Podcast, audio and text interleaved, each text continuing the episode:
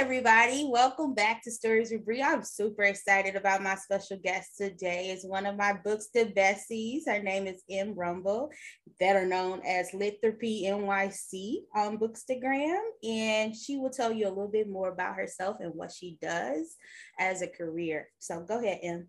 Hi, everybody. Thank you so much, Bri, for having me. You know, I'm a big fan of your platform. I'm a big fan of Black librarians, period. And I'm just so excited to be here with you today. So, yeah, I'm a psychotherapist and a bibliotherapist from the Bronx, New York. I started off my career as a school social worker, uh, working in the Bronx. And honestly, it was just super hard for me to get my students into the counseling room. There's a stigma around mental health and counseling. And so that's really where I started uh, as a bibliotherapist, was pushing into classrooms, supporting classroom teachers to make their ELA lessons fun and accessible using uh, the creative arts, journaling, storytelling, uh, role playing, dramatic, uh, you know, theatrical representations of characters in the books. And so by using the art of storytelling in the classroom, I was able to make it uh, fun for the students, gain their trust, and also get them interested in the power of stories not just the stories that we read but their own stories. And that sort of started i guess it ignited the flame of bibliotherapy. And i had a supervisor a clinical supervisor along the way because when you're a school social worker you're usually not um, supported by a clinical supervisor, you're supervised by your principal. So I paid for an outside clinical supervisor because I needed to get my my counsel filling hours signed off on so that I can obtain wow. my clinical licensure to have my own practice. So I was already thinking ahead of the game. Right. And I was lucky enough to have a clinical supervisor who told me, he's like, you know, bibliotherapy is actually a modality that you can get, you know, certified in. And there's like a whole history of therapists, psychiatrists, and psychologists who've implemented the technique of literature as a healing tool um, and if you're serious about this, like we should really, you know, look into this for you because you're really great at this and you know literature. I had gotten my BA from Mount Holyoke College in English language and lit and studied abroad in England for a year at the University of York. So literature is just my thing. And I went to a creative arts high school, um, a creative writing program. So I, you know, the arts is like my foundation in my heart. So it just all merged together beautifully in my clinical training. And I became a bibliotherapist once I got my clinical independent licensure. I was like, you know what? I'm ready to start my own private practice. And then I had my son, I had my daughter the, during the pandemic, and it was like now is the time because I couldn't go back to schools after having my daughter. Um, you know, it was 2020, the world was in shambles. I think we're still in shambles, but that prompted me to start actually start Literapy NYC, which is a merge between literature and therapy, my favorite things. And so now I have my own therapy practice here in the Bronx where I strictly do bibliotherapy. And of course, I'm still a licensed, you know, psychotherapist. So it's not my only modality, but it's my favorite. And that's sort of, uh, yeah, how we got started.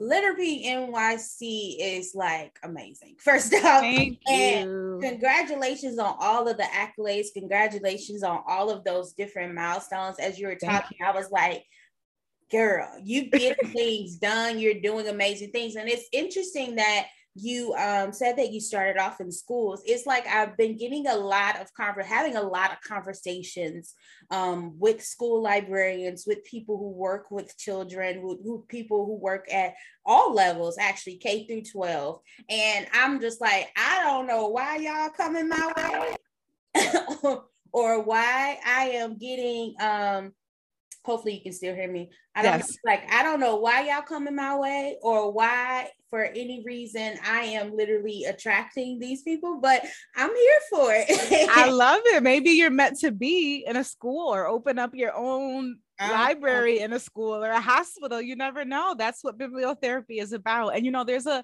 a really rich history of the role that librarians played in the development and the professionalization of bibliotherapy. So I love to hear you say that.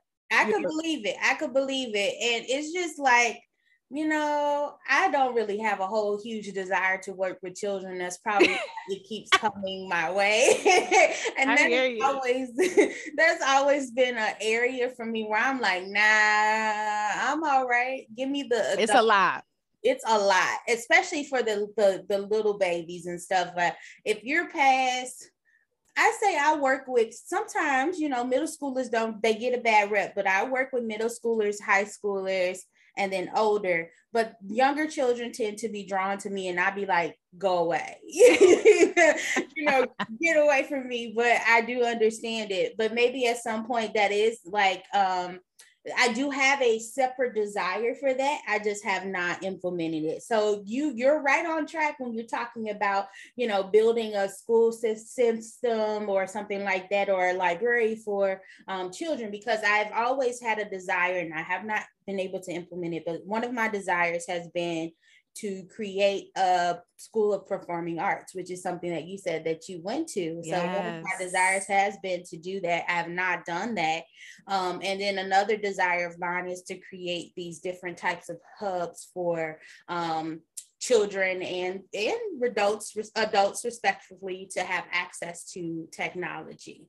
Um, so that has always been a, a really good uh point for me. Yeah i love what you said about you know just wanting to make literature and literacy more accessible to children with special needs. Mm-hmm. um and you know assistive technology because my son just turned four he's autistic and he's non-verbal and not non-speaking though. But i will tell you i had so many like barriers to getting him assistive technology. I was constantly being told like he's too young mm-hmm. the technology is too expensive. But because thankfully I have the lens of being a social worker and being a therapist, I knew how to advocate. I got, I just found the funding. I, I was going crazy applying for funding and looking at different programs. And thankfully, um, I was able to get him assistive technology. And once I saw how responsive he was to it, I really understood the difference between like non-speaking and then non-verbal children. And i started to even use some of these techniques of visual storytelling. Like that's all that PECS which is the communication system that most um, schools and parents use for non-verbal um, autistics that's all PECS is. It's like the picture and the word. And my son really took to these visuals that I would put around the house. And, you know, it started off really small, like a chart on how to use the potty next to the toilet and a chart on how to brush your teeth with the four steps, you know, um, outlined by the sink. And then I started thinking, wow, like, let me start buying him books, children's books with no words. And that's like, the the cool thing now we have so much more diversity. We have a long way to go but there's so much more diversity in books. And i did found find a few really good books uh, that were just pictures and no words. And he really took to it and i would play it up with him we'd go through pictures and oh look you know she's got one pancake. Oh now she's got eight pancakes. Oh my goodness the cat the cat is being so bad. The cat just ate one of the pancakes. Now there's seven left. And he would just be so tickled. And it created a bond between us because i think in that moment he realized like oh like language mommy's teaching me language. And that storytelling like everything has a narrative to it, just like brushing your teeth does, just like using the potty does. And so that also gave me a passion towards working with neurodivergent children who a lot of times get cast aside because we think, oh, well, they're nonverbal. So they probably don't understand much. And it's like, no, they understand. Even for children who are not speaking, they understand. And if we can give them the tools to understand how language works and to make it accessible in the ways that they, you know, could use language when they're ready at their own pace, like that's that's what sets the foundation um, because language is everywhere and storytelling is everywhere. It's not just limited to those that can read or those that are highly verbal, you know, or not. So that was also a huge thing for oh, me in this journey. Oh my gosh, you just don't uh you said so many things. It's just like uh I don't I know this is only supposed to be an hour, but we could be here all day talking about this. And uh, that is something that I think is very important because you just actually opened up a door for me in an area that I didn't even think about, which the fact that you need books that don't always have words but yeah. sometimes books with just pictures are helpful and that's how you expand idea and belonging. So yeah you know, for those of you who don't know what idea means it's um you know inclusion inclusion diversity equity accessibility and then b for belonging. So that's how you include that those things like that just sparked a thing in me. So I'm like, ooh, the idea. Because I also am a publisher on top of me being a librarian. Love I'm a it. publisher as well. I work with self-publishing independent authors. And that's an area that's probably untapped. And not yeah. and like you said, you didn't have a lot in that area, but the fact that we can probably increase that because I know people who are illustrators who may be able to create and they can use their art in that way and they want to create those types of books and they want to create children's literature but I don't even think that that was an area where they considered that maybe I could just create picture books that yes. don't have to necessarily have a narrative or a story with it Yes. And, or you can use the narrative of the on the story as a supplement to the the book so that parents who are entering into these spaces where they have children who are autistic who are either nonverbal or non-speaking they can have something to to you know bounce ideas off of to just expand the story but then it also yes. gets our creative juices flowing because now we can create our own story for the book which I think is really amazing. But I don't want to get us too far in the weeds because I like to try to do some icebreakers. We've been doing really well, but um, I want to go back, just step back a little bit and talk to you about um, if you can remember what was your favorite childhood book? Yeah, I had so many. That was a really hard question for me to think about because I I've always been a reader. You know, some people become readers later on in life, and some people have always been, you know, addicted to books. And I feel like I have always been addicted to books. So yeah. I I will say, like I had many favorite books, but the book that I think really sticks with me mm-hmm. is Mufaro's Beautiful Daughters because it was the first retelling of Cinderella, the first retelling of any major fairy tale that I read that was representative, you know, of being a Black girl. Mm-hmm. And it was my first time reading such a beautiful portrayal of like an African nation. And just, I'll never forget like the illustrations in the book. And I just love that book so much. And I actually still use that book in bibliotherapy. Um, with both children and adults. So that book is really, really special to me for that reason. And I grew, you know, I don't know if I've shared that with you. My mother's Puerto Rican, but racially, my mother's really white. And like she could oh. pass if she wanted to. She never would.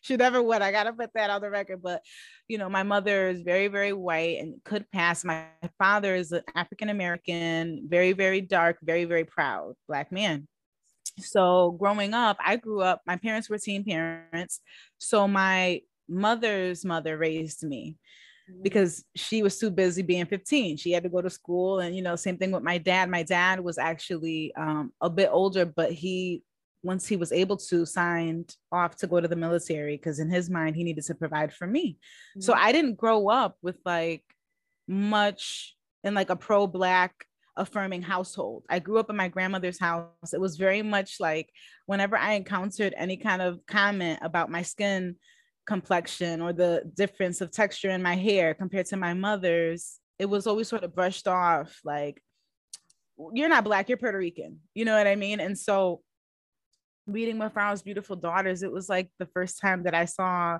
these depictions of like a black family, and they were a royal black family and like beautiful black girls that, you know, looked like me and it just it meant so much to my racial identity development and yeah. just my girlhood experience yeah, because we don't really talk a lot about biracial children. Like it's getting to the point where we're creating more space for that. But it's always been sort of like either you have to pick a side. You can't really yep. encourage or um, be proud of both sides of your family. You have to be either Puerto, like you say, you have to either be Puerto Rican or you have to be black. And you're like, no, but I am both Puerto Rican and black. Exactly. So I have the ability to create my own type of culture and right. my own belonging and, and and and I also did not grow up I grew up a little differently as well. I was raised by my grandmother too. but I was shout out grandmas. yeah, shout out to the grandmas, but I was raised by my father's mother. And but she um and I am fully black as far as I know, but of course, you know, my skin tone don't come just from African lineage. Mm-hmm, mm-hmm. Like we know that.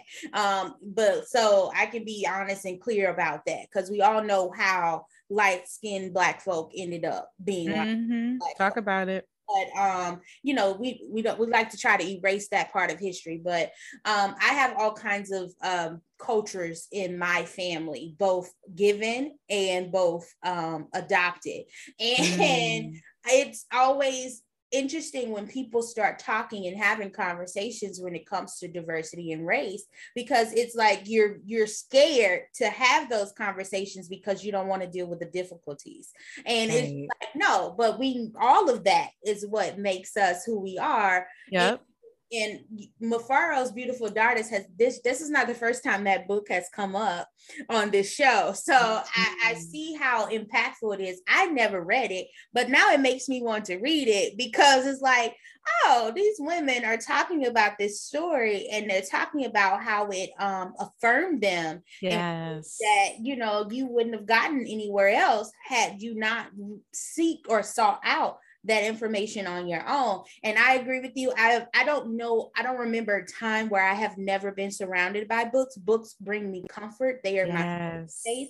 Libraries yes. are literally my safe space. Like that is literally the place where I find the most peace and I feel less anxious.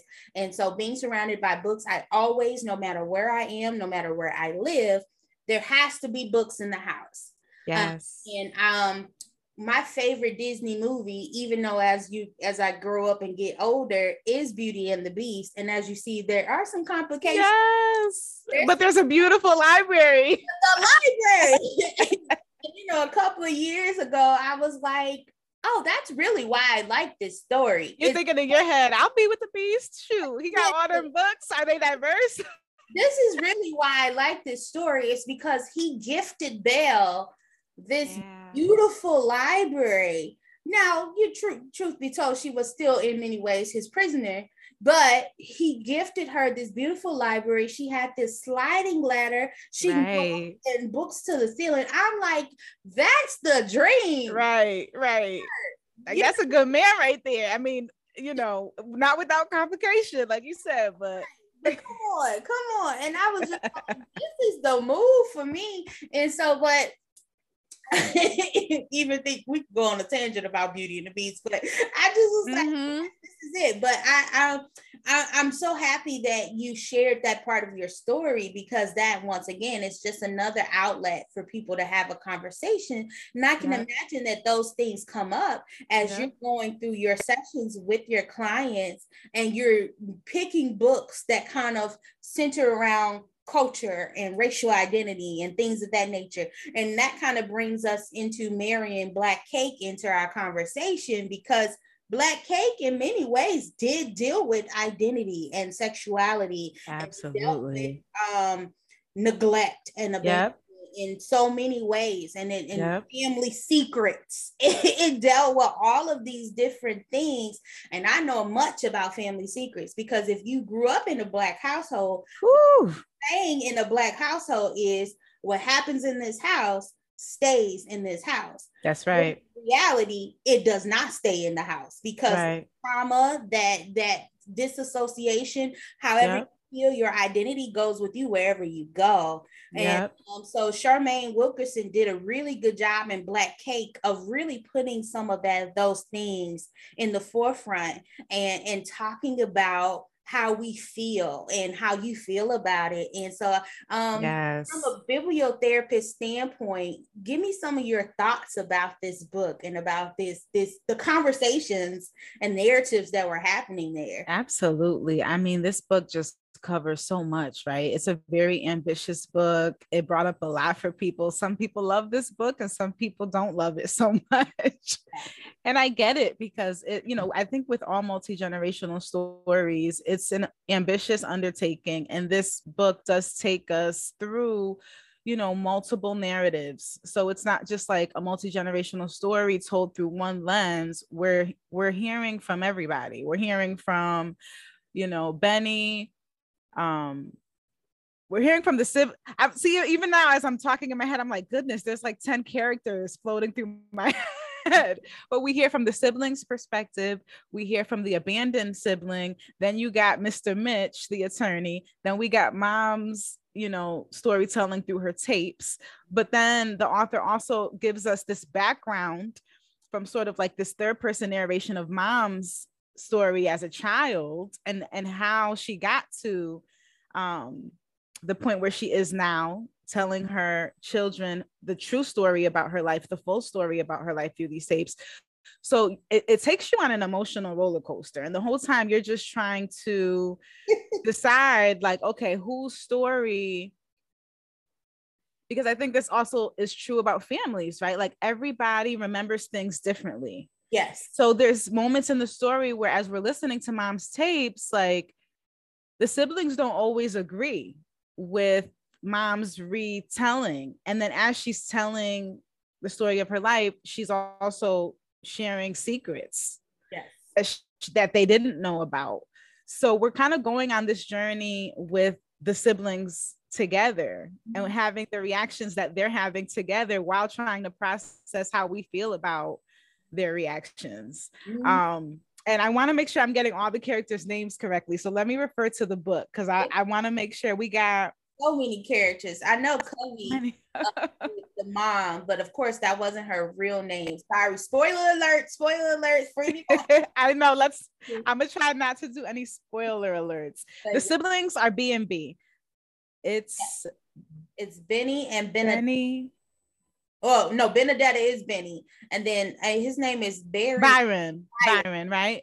So Benny and Byron, and that's another thing I loved about the way that the story is told because I think when we talk about like family dynamics and intergenerational trauma and things like that, we don't place so much emphasis on the sibling dynamic. Yeah. And book really highlights that, especially in a sibling group of two, because there is a way that that sibling dynamic is competitive in nature. So even as like Benny and Byron are processing their grief, like Benny's looking at Byron like you wouldn't know what it's like to be, you know, abandoned and rejected because you were like the shining star. But byron doesn't remember it that way. In byron's mind he's in his mind he's like I loved my little sister. I would have went to bat for you. I just didn't know what you needed at the time because you ran away. And so everybody's understanding of the past and the memories that they've recorded about the past are are in conflict.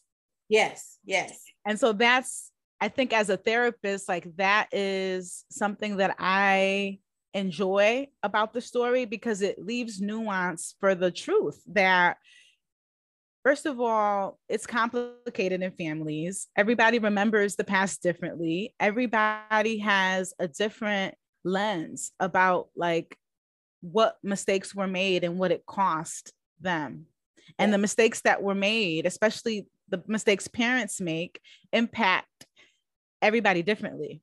And we see that with with Benny and uh and Byron, the only thing I will say, like as a reader, I was left wanting more for Mabel because Mabel is the child who was abandoned by mom, and we don't really meet Mabel until part four. And by then it's already the end of the story. And as a reader, you're already like, listen, are we going to eat this black cake or not? When are we going to get some relief from all this grief we've been processing? because it's a lot. It's a lot. And you just want to know that, like, the author is going to tie things up. It doesn't have to be nicely, but like, give us some closure here.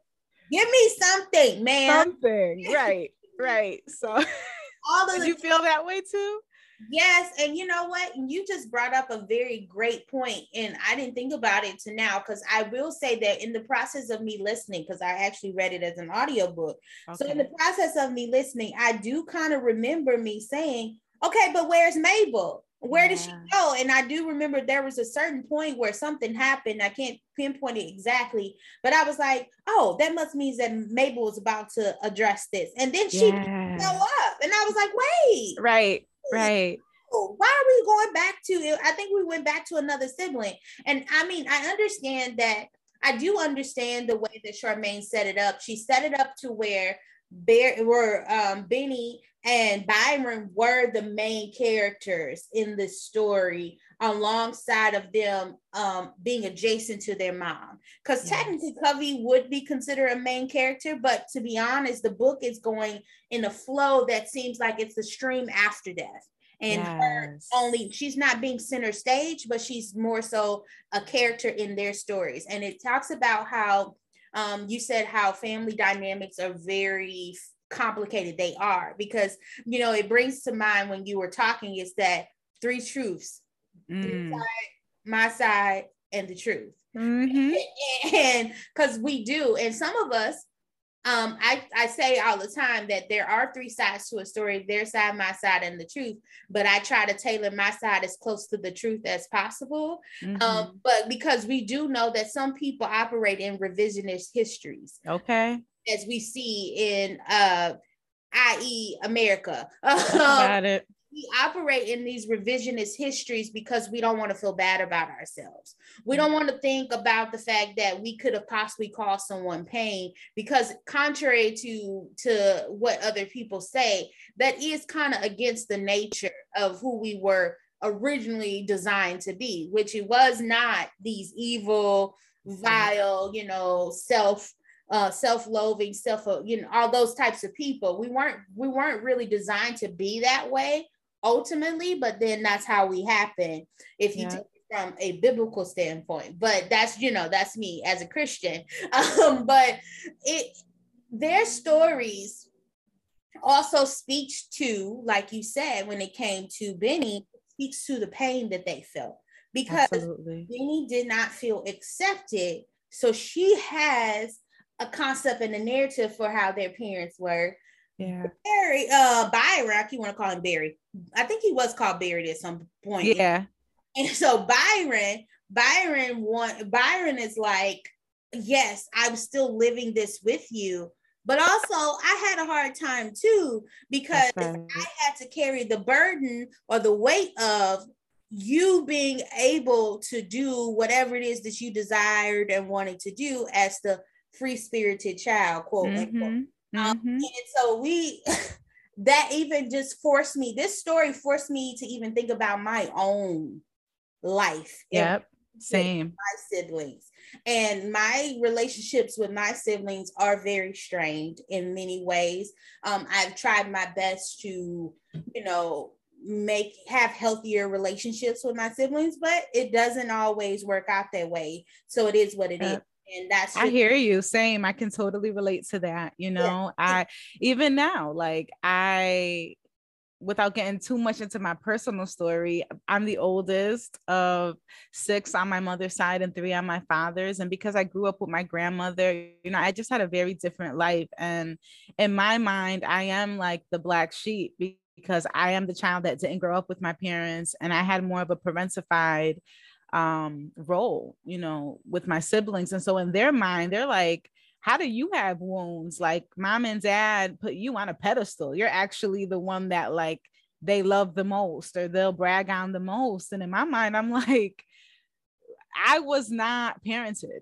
So like you know and they and they want to be or whatever idea they have of how my parents regard me they want that and I'm looking at them like, well, at least you got the chance to have like a childhood and actually be parented and experience that bond with them. So it just goes to show you how like the, the lens is so different depending on which sibling you speak to in a sibling group. And then when there's only two siblings, it's more intensified because you are the only mirror for the other sibling. And so, in many ways, even though Benny feels like she was rejected and abandoned, Byron feels abandoned because he's like, Yo, you left, you abandoned me, and now I have to be, I have to fill the hole that you left in mom and dad's heart and be both of us because you weren't there. And then when we're burying our father, you weren't there, but she actually was there. Was she just wasn't ready to re-engage with the family. So it's it's deep. Yeah, it really is because um and I I am it's I have a very interesting dynamic as well because um I am the baby on my mom's side, and that's two of us. So my mom had two girls, but I'm the oldest on my father's side. And there are, I believe, four or five boys underneath me on that. Wow. So I'm the only girl biologically. I'm the only girl on my father's side. And then on my mom's side, I'm the baby girl. So I have a very interesting dynamic when it comes to what I how I'm looked at, how I'm perceived. And mm-hmm. the same thing with you with that pedestal that you're that you get put on. And I often think that pedestal comes in when parents feel guilty. Absolutely. Where they may have fallen short and they lack. And so now the the best way that they can make up for that is to feel proud and to to always brag and talk about the things that you're doing not mm. because of them but in spite of mm-hmm. you know and yep. so my grandmother raised me and i had um throughout this last course of five five years of my life i've had the opportunity to have the conversations that benny and byron didn't necessarily get to have with their parents well with one of my parents my other parent we're good for you working on that. mm-hmm. But with two of my parents, because I like to say I have this triune parent parental triangle. I have my grandmother, my father, and my mom. And um, depending on the way you talk to me or we're in conversation will determine who shows up. So it's like I know that's right. Don't pick, you know, be careful, be mindful of how you approach. And so my grandmother was my main parent and then my mother and my father were kind of like they they almost um i want to say they acquiesced or they they basically whatever my grandmother decided for me is what they said ultimately afterwards. Their their word was the second. And it's not to say that my grandmother didn't make room for them to to do that to be the parent to do the parenting but it was to say that instead they allowed her to be the core parent and then they you know either yeah. or disagreed or whatever because she did on many occasions she was like go talk to your mom go talk to your dad about this and whatever they we'll see what they say and then we'll make a decision and then there are times where i was talking to my mom and my dad and it was like what did your grandmother say mm-hmm. and agree or and or there have been times it's like well whatever your grandma said that to do then that's what you need to do. And so i was just like okay so it, it was pulled so in different ways. But i i definitely agree that there has been moments where i'm like um, you got the better end of the stick. Like there mm-hmm. are parts of me that would have desired to be in that space. But as I've gotten older, I'm now about to be 32, and I'm like, I'm actually very grateful that you yes. decided to set me up in this way because if I would have ended up, and it's no slight against my parents, it's just the reality. If I would have grew up in the way that I thought that I needed to grow up, I wouldn't be who I am. That's right. That's right. So um, it is constantly a a cycle of forgiveness. Um, yeah. You always have to go through, especially when you hit a certain wall when it comes to being in life and relationship with people. Yep. And you yep. realize that there are areas that you're lacking because of some things that you may not have received. Yes. And you have to also give grace to yourself because of that. And I think you saw that happening with Benny in particular. I was just gonna say that. Yep. Yes, I'm gonna wrap it. You know, I'm gonna swing it back around here. I yep. think that happened a lot with Benny in particular in the story where she was like, oh, I can now make room and grace for myself and for my my parents and even for my brother in a way that I never thought was was useful or helpful before, which I think is ultimately what essentially got them to the black cake. Um, and um, talk more about that, your thoughts on that as well. Yeah, well, I love everything you said, and I completely wholeheartedly agree. I think the book does a great job of showing that forgiveness is not linear, that in order to really reach a point where we're able to accept what happened the way that it happened and to forgive it and to move on is to actually like feel our feelings have our feelings about it and to be honest about how enraged we are and how unfair it is and like what the hell what what else is going to come out you know what i'm saying? Of the secret closet. We really get to to go through the experience the emotional journey with each character. And there's even a point where um, this is at the end of the story. I don't want to give any spoilers for anyone who didn't read but when they go back to the island in part four um, byron actually he tells his grandfather off. He tells his mother's father off in front of mabel to the point where like everybody's sort of like trying to calm him down, like chill. Mabel doesn't need to hear the circumstances of yes. of mom's pregnancy. But he lets his grandfather know, like, yo, do you know what your daughter went through? Do you know the truth about what happened to her? And like in, in his mind, he's like, I'm not here to make amends with you. I can't stand you. You know what I'm saying? Like I actually I'm enraged. All that rage that he held back, all that grief, all that confusion, like it really comes out in that scene. And I love it because Byron was written as a character that's very much, you know, he's a PhD, he has a successful career, his wife is expecting their baby. Like he's pretty much got it all together. But the reality of it is, is that emotionally he's in shambles. Emotionally, his identity has been tied up in this you know big brother role. You're supposed to protect your sisters. You're supposed to you know be a rock for your mother. And in his mind he's failed at that because mom is actually someone that i didn't know she was. And she in her most vulnerable moments i wasn't enough for her especially when she has that first accident and mm-hmm. she ends up in the hospital.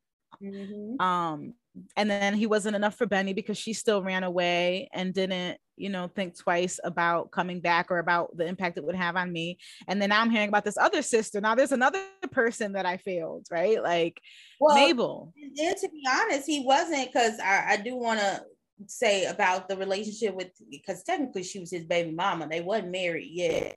But yeah, he yeah, wasn't right. enough for, and just adding to that, he wasn't enough for her either because she mm.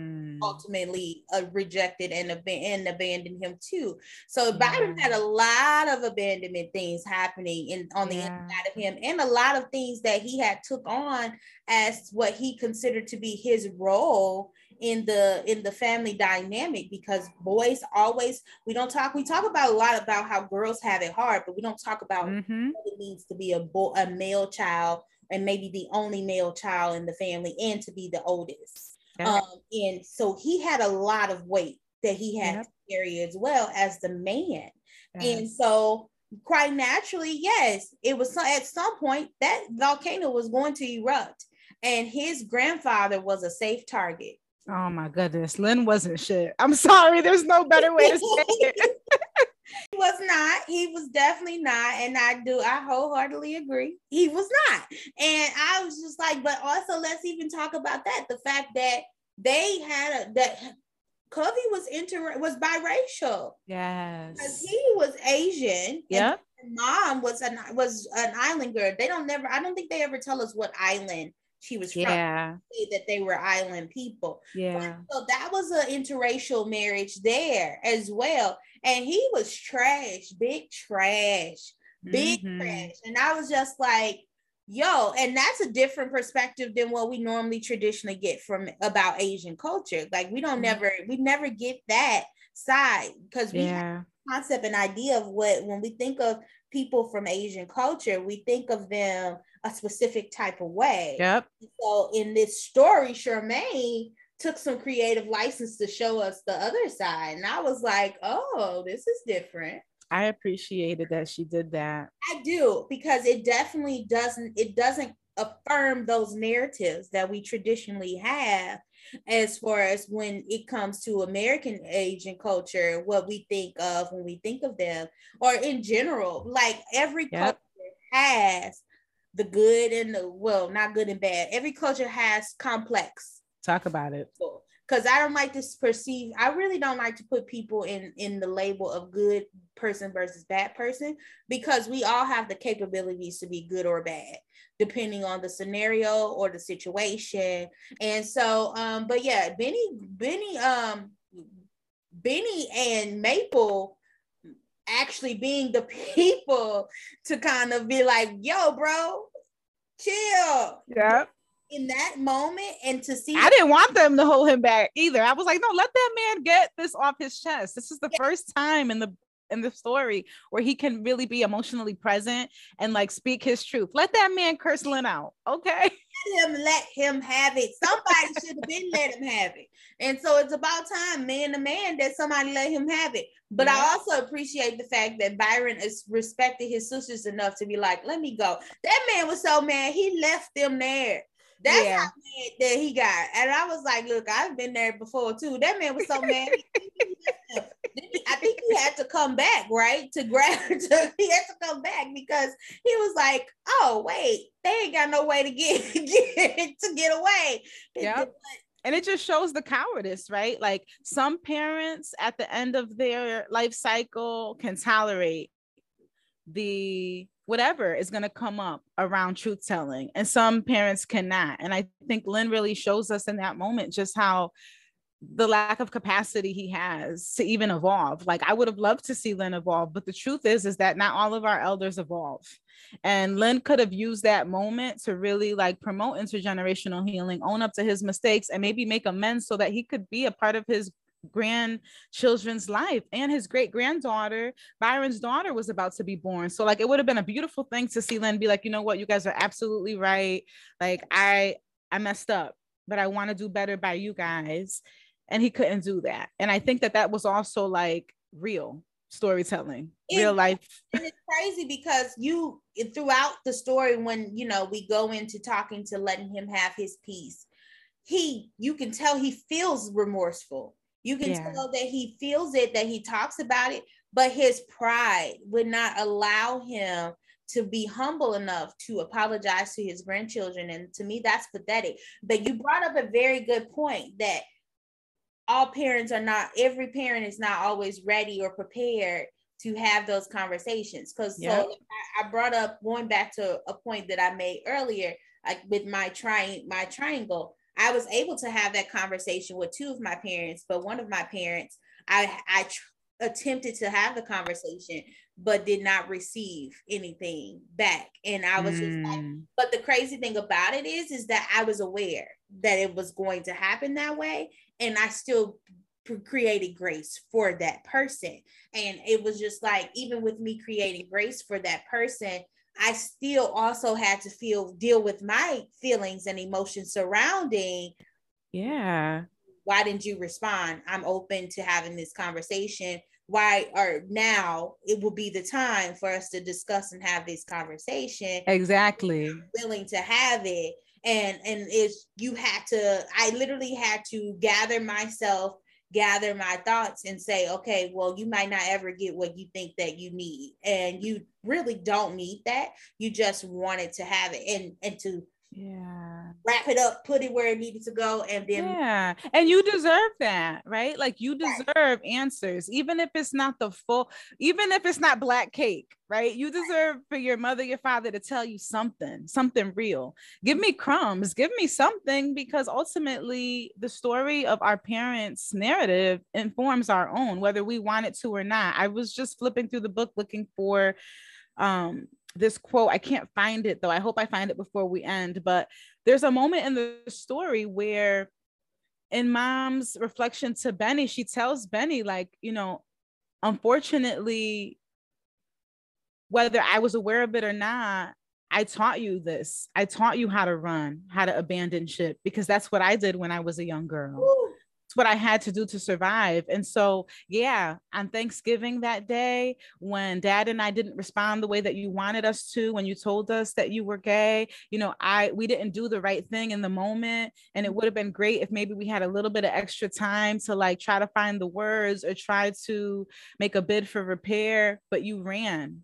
Yeah. And when you ran, it, you know, that was sort of like the decision was made and looking back on it now, I realize like you ran because I ran.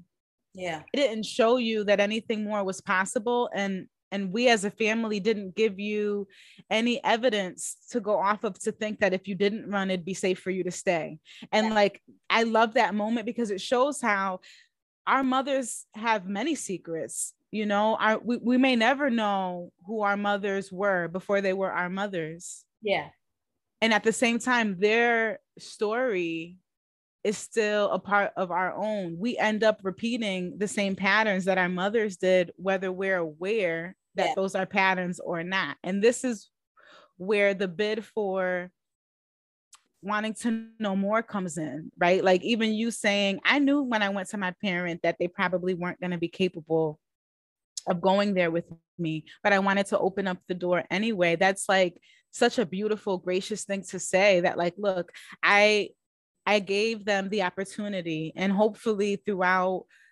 this life cycle, I'll continue to open that door or try. But it's really up to the parent to decide to reveal themselves. And parenting, there's so much emotional work required in parenting, and it just doesn't get done all of the time. And it's not because we don't want to heal. Sometimes it's just that we don't know that that healing is possible. We've never seen it. We can't access like mental health is not very accessible in this country, especially. Yeah. Um, for black people there's a stigma right in our community around seeking out mental health and, and support and also like i can tell you for me as a therapist i very rarely get referrals for family therapy from Black families. It's very rare. The only time that I've really counseled Black families, unfortunately, um, has been when I worked in foster care, when I worked with an adoption agency, like the child welfare side of it. But it's very rare that, like, I'll get a referral. Oh, we're, we're having a divorce.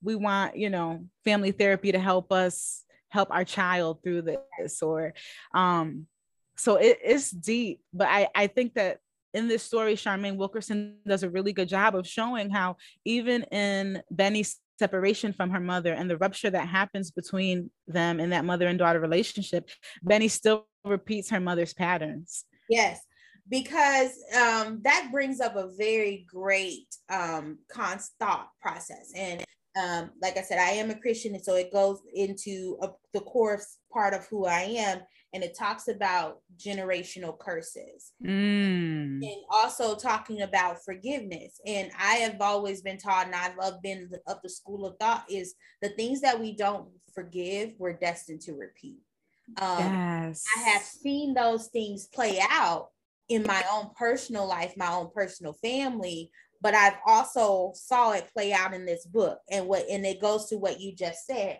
because and and Benny wasn't essentially aware of it, but because that was an area that had not been dealt with, the next generation repeated, literally mm-hmm. repeated the exact thing that the previous generation had. Mm-hmm. They didn't deal with it. Mm-hmm. So there are so many things as we talk about like breaking generational curses. And like I said, from a biblical standpoint, there are so many things where hopefully, preferably, they're not destined to be repeated because I've been dealing with them. A yes. lot of people in my family, um, immediate family, some of them have gone to therapy, some of them don't go to therapy, some of them are therapists. I have been in therapy over the course of the last four years, in and out of therapy consistently over the course of the last four years. And that has helped me tremendously in my ability to be able to move forward because their uses. Thank you. I had gotten to a place where I was I felt a little stuck. Now I've always been a very introspective person. Um, and so I've always had questions and thoughts and ideas and processing and reading, didn't know it, this whole entire time has been a part of therapy for me. Yes. And so in those years when I wasn't reading as much, I will say those were the years that were harder for me because reading in very many ways has been a form of escapism for me. And then also within the course of the last four to five years, because I was in the process of writing my own book, reading has been healing for me because of the books that I had to read, like those mm. self-help books, those um, books that were affirming. And in the process right now, I'm reading, um, which I have not picked up, but I'm reading it. I'm on chapter two, and it's Try Softer. And that was a book that mm. my therapist recommended to me because she wanted me to to see what life would be like if I don't feel anxious and stressed all the time. And this book, even I'm just in chapter two. I want to read it now. I'm like, you got to send it to me when you're done, or send me the title. It's so good.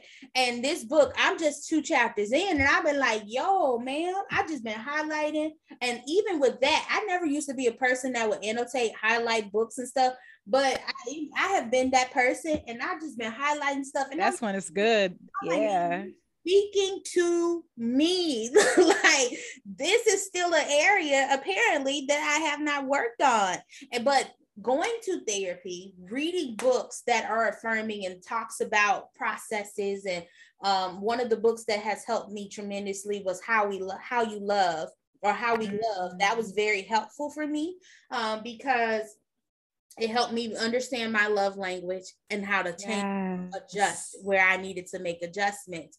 Um, and I've even read the love languages book, but how we love takes a deeper approach and to talking about specifically how you show up in loving and in, in relationship with people you know and the love languages talks about behavioral things like what you like what you don't like how you love talks about this is the way that you actually show up in relationships. So it's mm. approach to like you have more of a controlling nature and this is why and this is how you can make the adjustments or yeah. these are things that you do while you operate the way you operate. And those things kind of showed up in black cake as well. Yep if you think about it, like each one of them had different ways that they loved, that they accepted love, they appreciated love, they valued yes. love.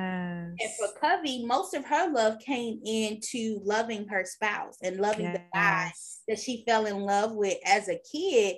And then when they that re when they got reunited, that was my favorite part of the story because I think her her children spend so much time while they're listening to her tapes and processing their own grief, wondering, but did mom die happy? We're hearing about all her trauma, and it's really hard for them to listen to these tapes. And all they're thinking about in their mind is like, wow, she went through so much pain. Mm-hmm. You know, mm-hmm. there was sexual abuse, rape. Just she just lost so much. And every sibling, including Mabel, was left with that one question like, but was mom happy? And then when they make the connection that dad that their dad is actually, I think it was, I forget his name. Uh, was it Gib? Gib? I know it starts with a G I B, but Gibbs. Yeah. That dad is Gibbs. They're like, oh snap, you know, and like what a beautiful moment like even as you're talking about reading this book and understanding the way that you love like that's what books do. They help us to make these deeper connections mm-hmm. between our own lives. And in many ways like them listening to mom's audio tape was bibliotherapy because they're literally listening to the truth about who their mother is and also who she wanted to be right? Like how many secrets she had to keep in order to survive that she really didn't want to keep yeah. And I, I love that part of the story too, because I think, especially for children who are adopted, there is this longing to understand the origin story. Like, why did my mother give me up? Like, when you're a kid, you internalize that as it's me. I wasn't good enough. I wasn't lovable. This is a narrative that's very harmful to children who don't get to grow up with their biological parent. And the reality of it is, is like parents decide to give up their children for many reasons and most of the time it is based on survival either their own or for the well-being of that that child. Yeah. and that was one of my favorite parts of the story. So you really get to hear and see just how deeply regretful mom felt about having to leave Mabel behind and Mabel gets an opportunity to hear that yeah. um yeah. and to to build a truer narrative about who she was to mom and i love that there's a moment in the kitchen i forget i think it's in part four where byron you know he's just thinking about like the tasks that have to get done for them to get the ashes and mm-hmm. um go through their ritual around letting letting it go and accepting you know that mom is gone and he goes into the kitchen and he sees benny and mabel like shoulder to shoulder and they're not speaking but they're just doing something in the kitchen and they in their body movements and in their being they look very similar. And he's just like watching his sisters and he's like wow like yeah that's our sister. You know what i mean? Like this is really she's our blood and not that he didn't you know believe it or anything but i just think that's a moment that was also a tender moment for me as a reader where like wow you know what was it like for Mabel to her whole life have an inkling that like something is off? Like, yeah. I don't know. Not, not, that she knew she was, you know, adopted, but she knew something was not being said. The truth wasn't the full truth that she was told. And so for her to be in that kitchen in her mother's kitchen, her biological mother's kitchen with her biological siblings, um, I loved that.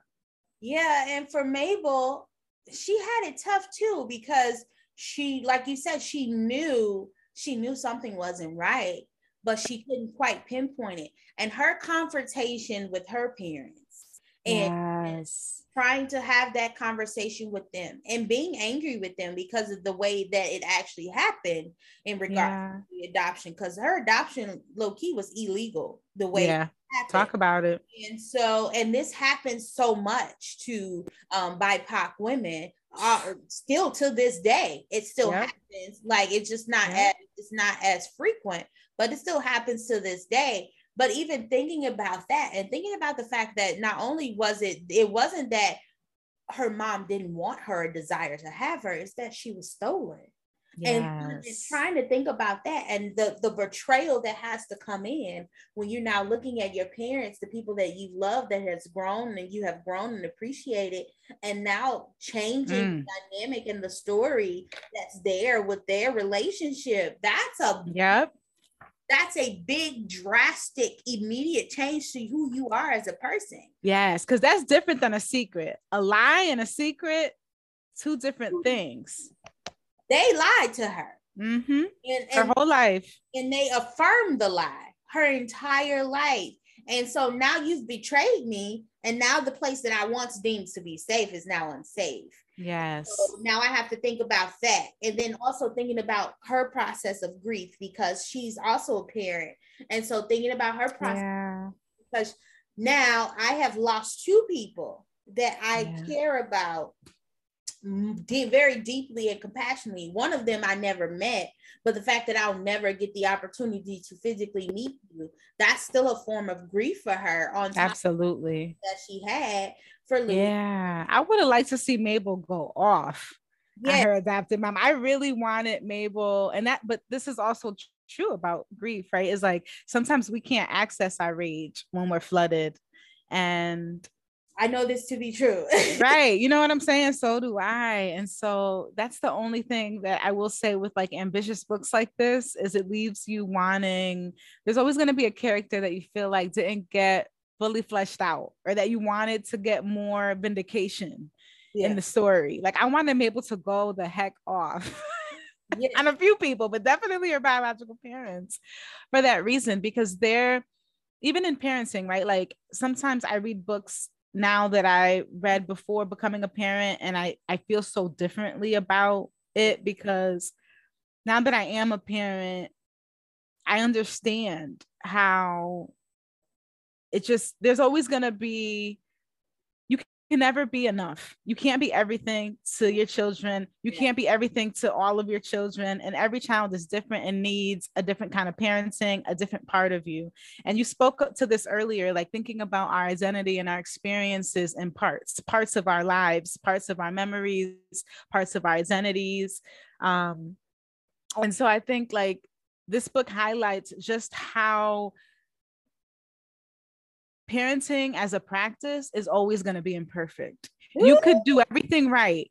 You could do everything right, and your child will still grow up and have something, a criticism about what you weren't to them or what they needed that they didn't get. That's just like the reality of it because it's the world that we live in. And because also, especially in BIPOC communities that are, you know, multi stressed families, there's not enough supports in place in society to fully be emotionally attuned to your children. Yeah. We're all in survival mode so much of the time, just trying to pay the bills, just trying to survive this pandemic, just trying not to get monkeypox, just trying to, you know, find the right school, make sure that our children, you know, um, are are having their needs met, their basic needs met at the very least. So this really highlights that, and I think in the audio tape, like mom is really just trying to make amends. Mm-hmm. Like she's really trying to let them know, like, look, y'all, I kept this from you.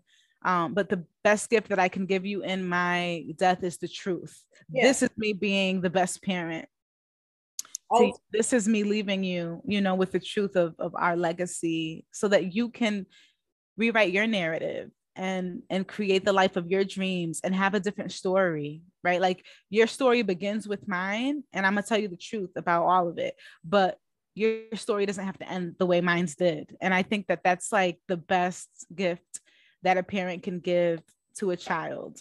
Yes um you um i don't know about you but i know for me um when i hit my 30s the way i understood, appreciated, and considered and thought about the relationships that I have with my parents drastically changed. Yep. Because I, like I said, I'm almost 32.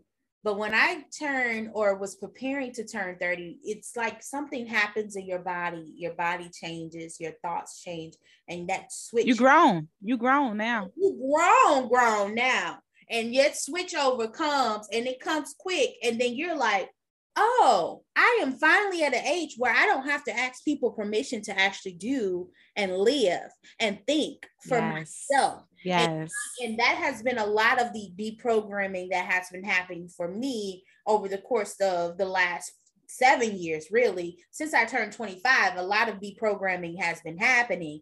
But when you when i hit my 30s i was like wait a minute, this is different. Yep. This is this is different in a way, but it was a good different. But then in when 30s came in, the amount of compassion and empathy that I really began to think about as I also think about my own life and how hard sometimes it can be in survival mode. I was like, at this age, my parents were married, getting divorces, Talk about it. Children.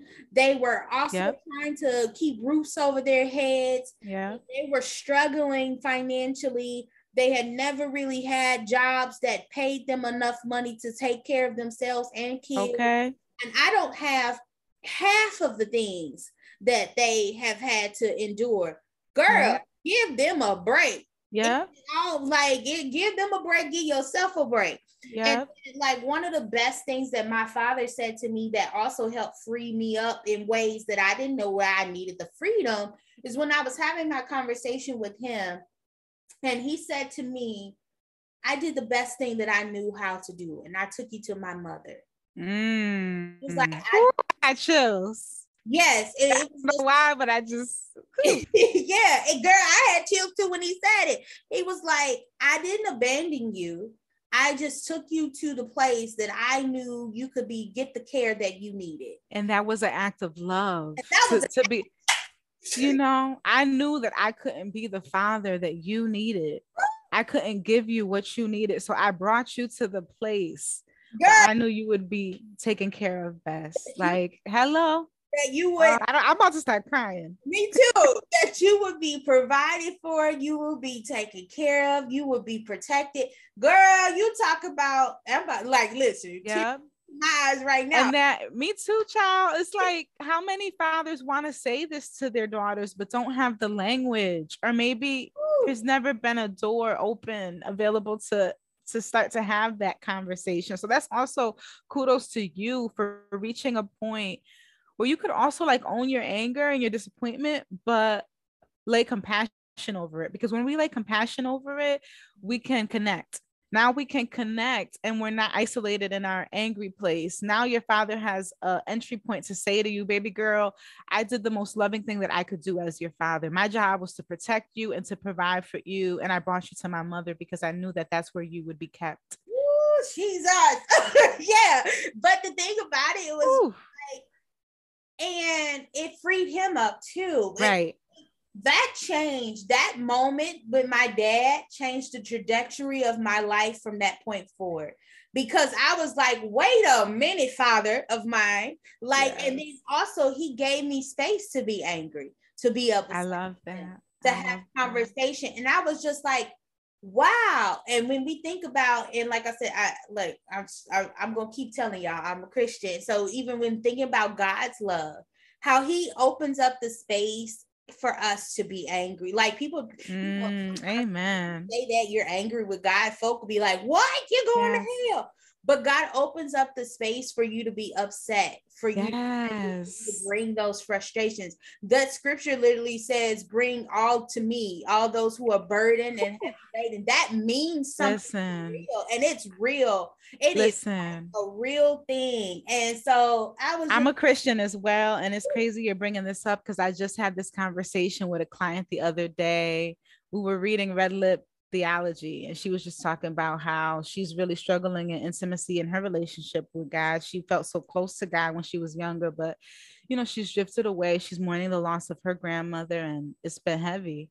Mm-hmm. And I told her my journey because when my grandmother died, I was enraged at God and how there's a metaphor that has helped me better understand intimacy with the Lord once I became a parent because being able to move through all of our emotions is key in a relationship and being able to tolerate what comes up for the person we love is important so like I think about it how when my daughter, she's two, right? Sometimes she gets sick of me or I say no, and it's no. She's a Taurus. She will cry, stomp.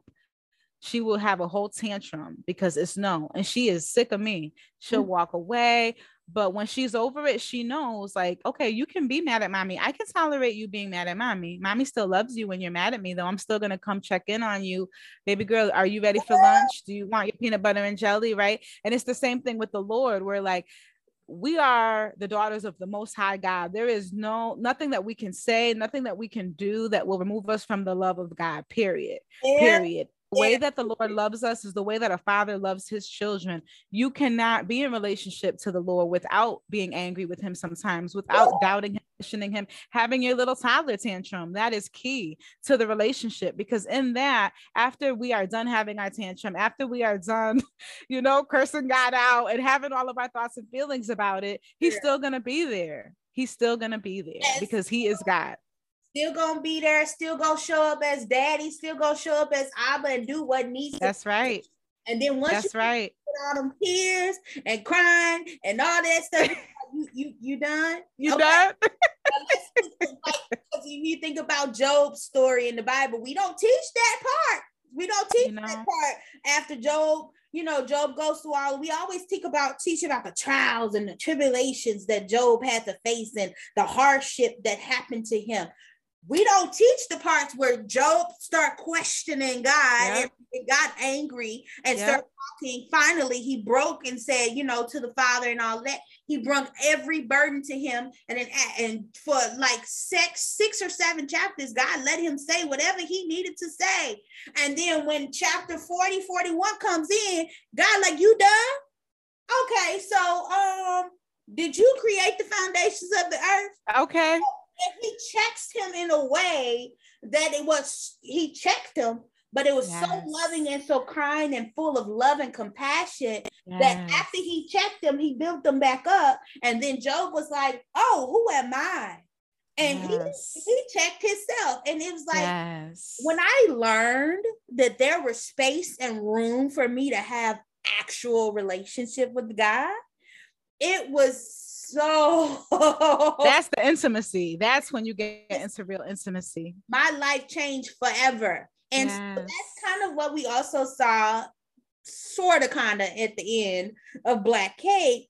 And yeah. ultimately ended up eating the cake. Yeah, yeah. Well, it goes back, doesn't um I forget how the scripture goes, but the apostle Paul says, you know, when I was a child, I understood things as a child. And then when I became a man, I understood things as a man. And it goes back to Job sort of rebelling against God and also our personal feelings, right? Because I remember being, you know, a young girl in Bible study at church, mm-hmm. you know, in in in class, hearing about the story of Job. I was so confused. Like, why would God allow one of his greatest servants who's so loyal to him to go through this? Like, my Sunday school teacher was like, nothing can happen that God doesn't allow. So in my little, you know, seven year old mind, I'm thinking, well, why would God let like him go through this. Now, as a parent, I understand because it's like it's almost like um thinking of an, a parenting example like the first day of school, right? Like your kid is terrified and they don't want separation anxiety. They don't want you to drop them off at school and leave them. Like, what? You're going to leave me here? I don't know these people, right? But as a parent, you know,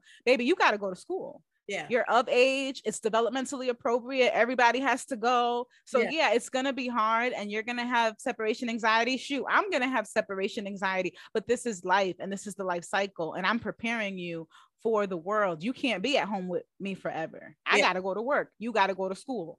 And now is the time for yeah. you to go. So in your, your, child's mind, they're thinking, oh my God, you're abandoning me. You're the worst parent ever. I'm not emotionally ready for this, right? Like the child is going through what they understand through the eyes of a child. And as a parent, you're like, I'm sorry, this is what it is. But once that child adjusts and the first week of school goes by, now they're making friends. Now then they're like, oh, okay, I could get with this. Like next thing you know, you wake up every morning, grab your backpack, and you're ready to go. You're excited to go to school. But at first, you thought your parent was abandoning you. They were being ruthless. They were being, you know, so focused on having to get to work yeah. that day.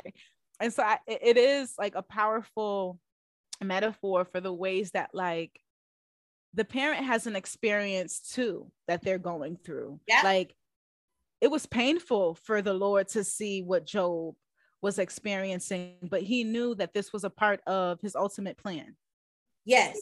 There's always a plan. And I think for mom, like that, this was always her plan. It feels like, like when you get to the book, you realize like she always wanted to tell her story. Yeah. She just, she, didn't she didn't have very many opportunities. I don't think she had an opportunity really because Benny you know moves away and then doesn't ever pick up her phone or yes. you know um, respond to her brother and her mother's attempts to reconnect and then with byron it's like i think about it from a mother's perspective even if she told her story exclusively to byron it wouldn't have felt right because benny wasn't there.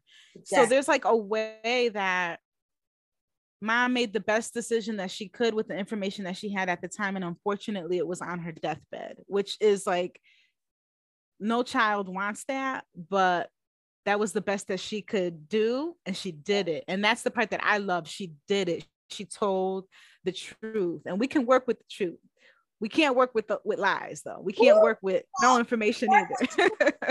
work with the truth no matter how you flip it and put it down. You can work with it. And um we are at our hour which has been an amazing fantastic hour and we're gonna have to have a whole nother conversation on yes.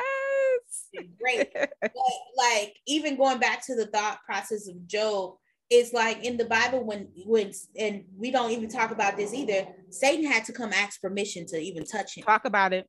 In the, talk about it. God had to remove the hedge around him for him to even be able to touch him. And God knew God trusted Job enough and his character enough to know that you can do whatever you want to do to him. Guess what?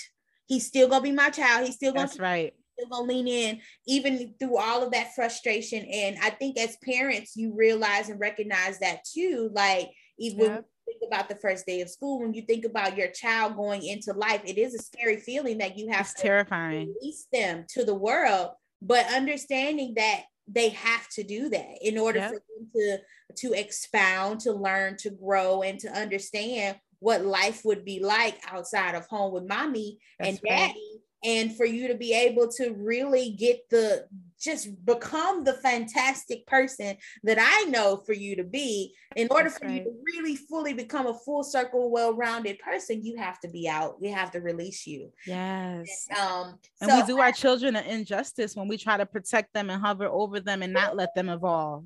You sure do. You sure do. Because then now they got to relearn things that they could have learned earlier because you was trying to protect them. But mm-hmm. we'll be here all day. Going because this this was a great, great, great, great. I really enjoyed it, and thank you so much for having me on. I feel like I almost caught the Holy Ghost talking Listen. love. like, let me bring it in, reel it in, girl, because we. But really, that's what like this is why bibliotherapy it, it, it's the one man. It's it's the methodology that I love because stories are, we all have a story. We all have the power to change mm-hmm. the narrative. Mm-hmm. We all have multiple narratives, right, that are running through the course in our veins. And so we get to decide, we get to choose how to write our life story and and sometimes we have a little information to go off of based on our history and our legacy and our ancestors and sometimes we don't and making peace with all of that and finding a way to access language, to share in community our stories, to know that we're not alone as we figure this stuff out. Like, this is the beautiful thing about books and literature and healing practice. That's what it's all about. And you keep it going because, like I said, your post be blessing me and I'm oh, thank you, sis. Not my therapist, but she my therapist from afar because I, I appreciate these posts. So continue to do that. Please let the people know where they can follow you on what platforms you're on. And um, I just want to thank y'all as always for always being here and watching. Oh man, thank you so much, Bri. Y'all can find me on Instagram, TikTok, and Facebook at literapy underscore NYC and on my website, www.literapynyc.com. I am accepting new clients for the fall. You can also book a one-on-one, one-time bibliotherapy session with me. It's a 50-minute session where after we speak about some relevant themes that have been coming up in your life and your mental health journey, I will recommend three personalized book recommendations after I assess your reading style and genre preferences. Okay, listen, I might have to book one myself. you should. I actually have a summer special going on right now. Bibliotherapy one-on-one session is usually 150 for the 50 minute hour. Right now, I'm running a summer special until September 1st for 100 for the hour, including the personalized book recs. Okay. So you can book me out directly on my website or at the link in my bio on social media. Awesome. Awesome. Thank you all for being here.